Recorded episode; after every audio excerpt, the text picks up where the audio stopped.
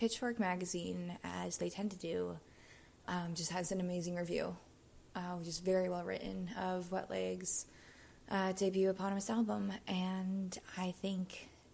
to me a good review changes everything because it kind of you know gives you a hint on what to listen for and how to listen quote unquote correctly in my opinion because i think there's so much context you know for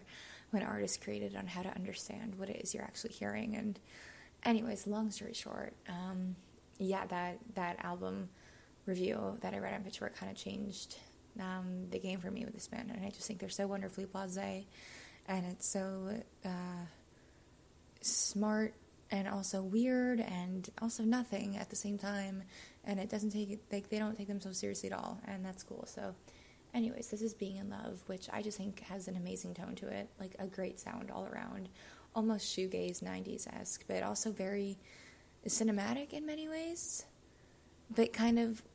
plays on that